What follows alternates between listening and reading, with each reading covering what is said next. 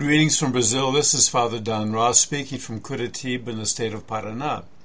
And today's gospel is from Mark chapter 9, verses 30 to 37. And Jesus is walking with his disciples and trying to teach them that he's going to die, and that's part of his whole mission. And then he asked the apostles what they were talking about and they were quiet because they were arguing about who would be the most important in the new kingdom that Jesus was going to establish. So Jesus said, If you want to be the most important, be the less important, the least important, and serve everybody else. And then he used the example of a child. Whoever receives a child in my name is me that you receive. And what Jesus is teaching us is something that's completely against the values of this world. This world is all competition to be the most important.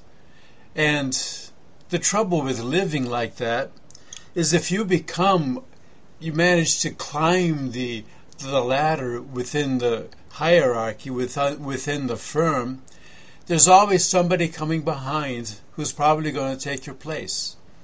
And you're always looking back over your shoulder to see who is coming. And you're not really, how can you be happy if you live like that? And that's what Jesus is trying to teach us. Everything goes back to the commandment love one another as I have loved you. And when we love, we really care about the other and we take care of the other, not for ob- obligation, but because that's love. And the example of the child. The couples that have small children understand this.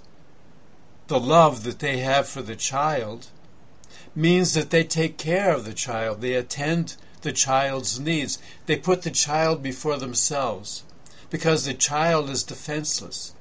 The child has to learn how to live. And that means the parents have to dedicate themselves to teaching this child, teaching him that not everything is good. Not everything is going to go your way. Some things happen that you just have to learn how to deal with. You're not the most important in the world. But they do this because they love the child and they see what the child needs. Love is like that. You don't put yourself in first place. You see what everybody else needs around you, and you try to take care of them because you love them. It's hard. Our world does not teach this, but Jesus did. We have to think about God's Jesus' commandment love one another as I have loved you. Thank you for listening. Take care, and God bless.